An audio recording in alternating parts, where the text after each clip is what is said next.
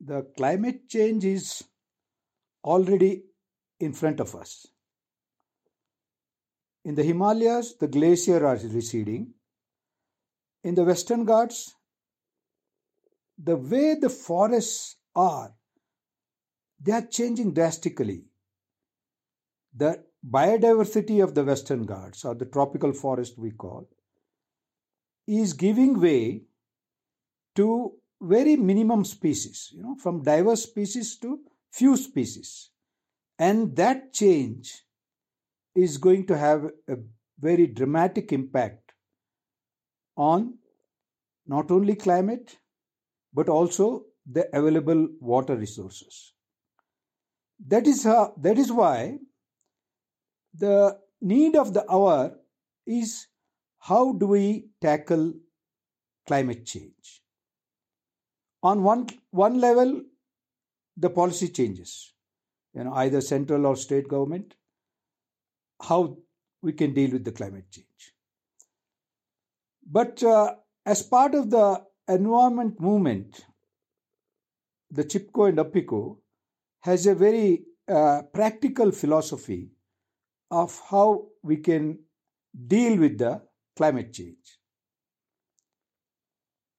In Kannada, we say ಉಳಿಸು ಬೆಳೆಸು ಮಿತವಾಗಿ ಬಳಸು which uh, in translation means uh, you save whatever is left of the natural forest to save the natural resources. The second is to grow, to grow trees or to get back the nature and the third is rational use. I think uh, these three main uh, objectives of Chipko and Appiko embodies how we go ahead as an individual, as a community, and as a nation to address the issue of climate change and deterioration of uh, ecology and environment. Coming to the first objective, to save whatever is there. This is very, very, very crucial. Why? We, as human beings, will never be able to create natural forests. You know that we, we can plant and create plantations. Basically, when we plant trees, we are artificially creating a greenery which cannot really compensate with the natural forest. And what is the state of natural forest?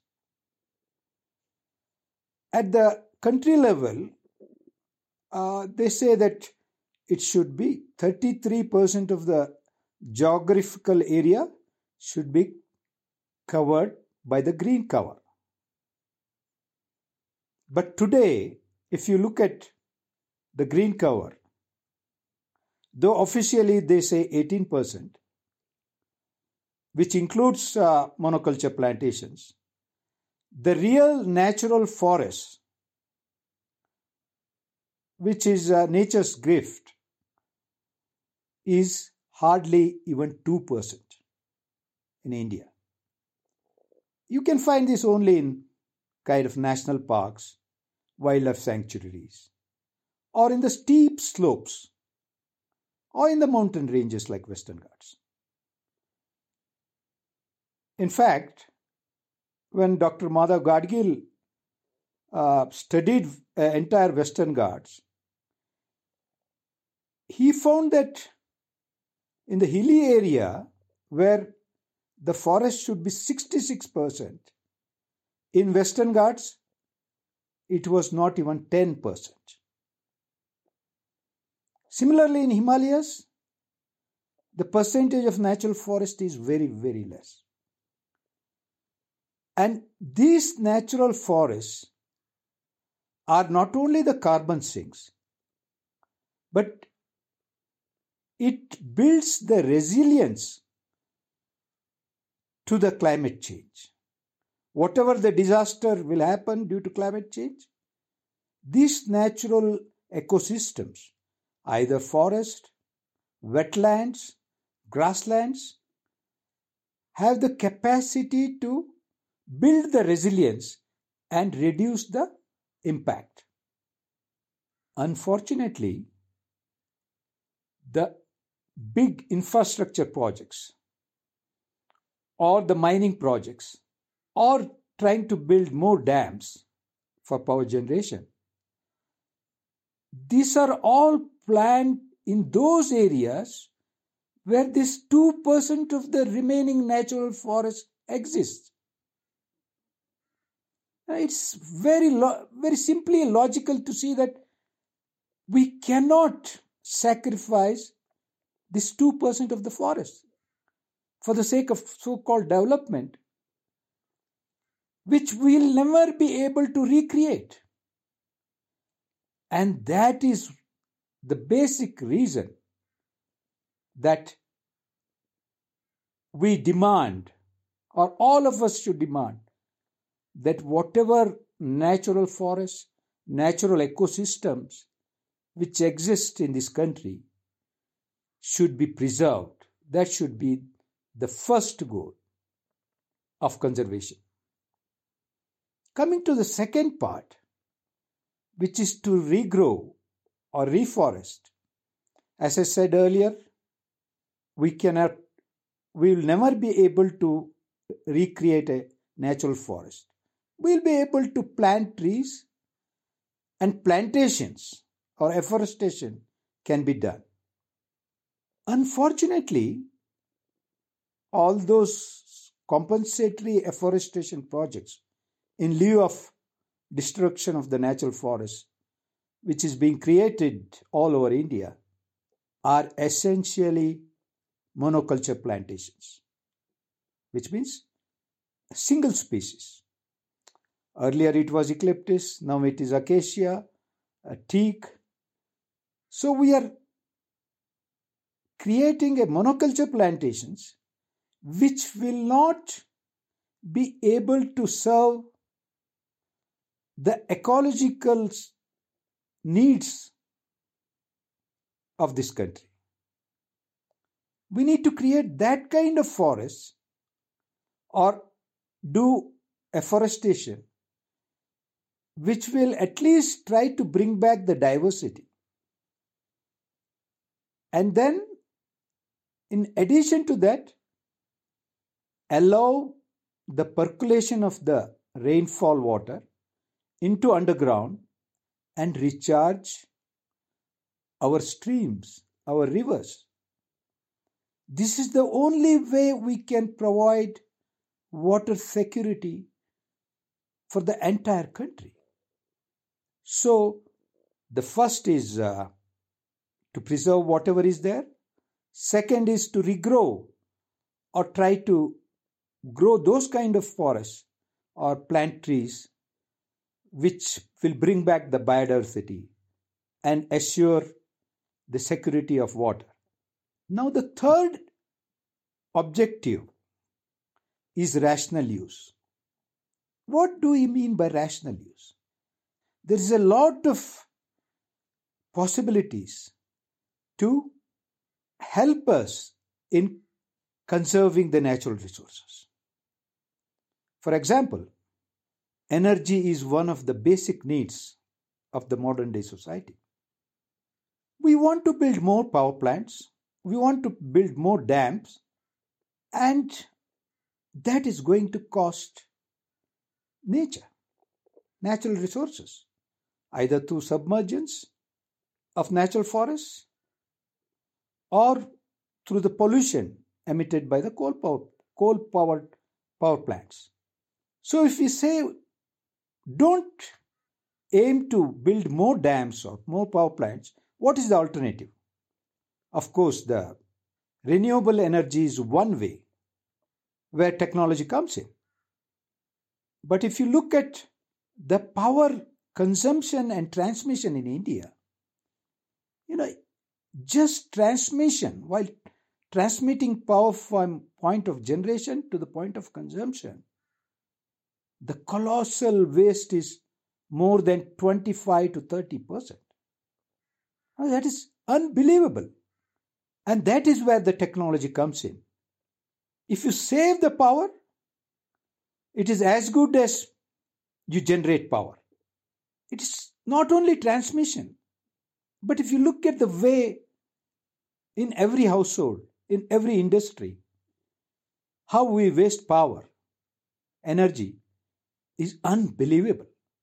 And I think with the advancement of technology, it is much easier to conserve energy at every level, from household to industry to larger units.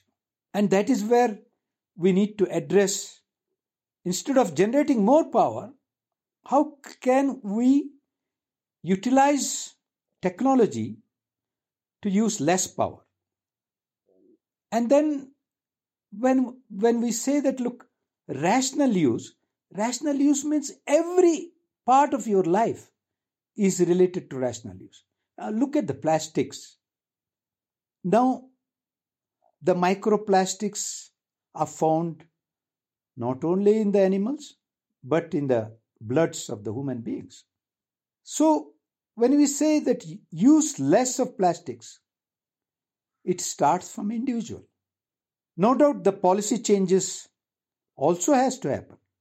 But what we say that in order to become an activist of Chipko or Appiko, you don't need to hug the trees only. You need to embrace the philosophy of this movement, where you directly ask in every day in your life these three basic questions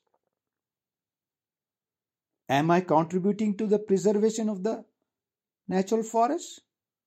Am I trying to plant biodiversity of trees, of fruits, and other uh, species which can help not only human beings but the wildlife and the birds?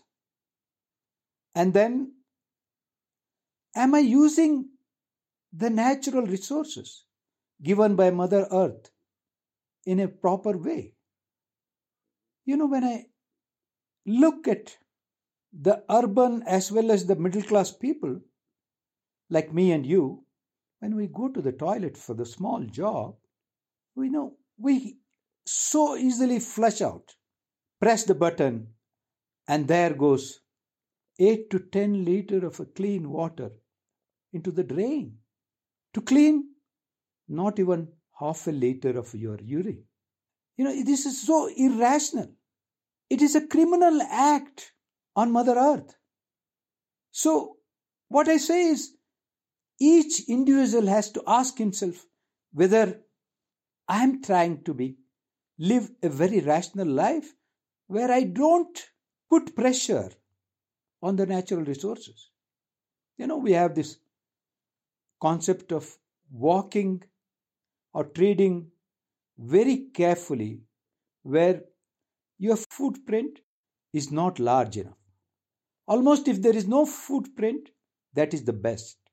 And I can assure you that if you live with less energy, if you live to meet only the needs of this society and not the greed, that is the way where your ecological footprint can be reduced.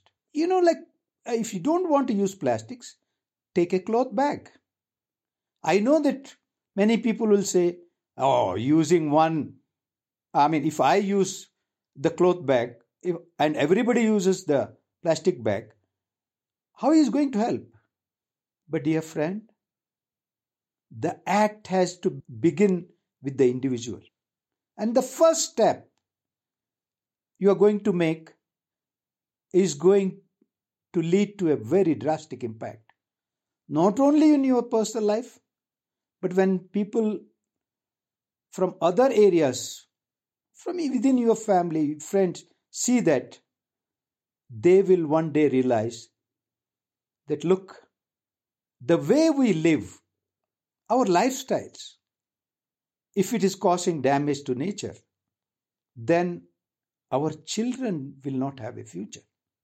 And in order to provide the security to our future generations, we need to imbibe these three basic principles of preserving the natural ecosystems, of trying to recreate greenery and biodiversity, and then to imbibe the qualities of minimal use of the natural resources, either water, paper, or your clothes, every anything, you know, in your life. If you don't start steps to initiate this and to make it part of your life, I think the future is going to be very bleak. As uh, Gandhiji said, that this earth can meet the needs of the people, but not the greed. And today, what we see all around, not only in India, but even in the so called developed countries like America or Europe, where a, one American citizen consumes 264 kgs of paper per year, leave alone the other resources like minerals and other energy, etc. Just paper. And in India, we hardly consume 3 kilos. Look at the impact it is going to have. If every citizen, Indian citizen, want to copy the lifestyle of the West, obviously we are going to need resources from several, several regions and earth. And that is where the Indian culture teaches us to live in harmony with nature. You know, all the sages, they went back to the forest to get the wisdom. And nature taught them the wisdom. We say Aranya culture. A culture where you live in harmony, where every act of yours is based on the reverence to nature. And that is how the Indian culture was able to survive for four to five thousand years because the lifestyle, the way our civilizations existed, was not based on exploitative relationship with nature, but it was a very harmonious relationship. And today, the government invokes the traditional Indian culture but all its actions are contradictory. Each of the policies is aimed at destroying the natural resources. The Supreme Court of India warned in almost 20 years before of the plastic time bomb. And it is already there, but we have not taken actions. The government report says 98% of our rivers are polluted we are least bothered. The current disasters in Himalayas, Western Ghats, clearly indicate the disastrous impact of climate change. But either the politicians, bureaucrats, or even ordinary citizens are least bothered. We are so apathetic. You know, we are so alienated from nature. The need of the hour is to bring back our relationship with Mother Nature so that we start respecting, not only respecting, but imbibe those values of our ancient culture where we treated the rivers as God, the mountains as God, and the forests and the nature as God. And through that reverence, we preserve the ecology as well as provide a security to the humanity, not only of the present generations, for the future generations also. So let us work together to this to conserve this ancient civilization of ours. Thank you for giving me an opportunity.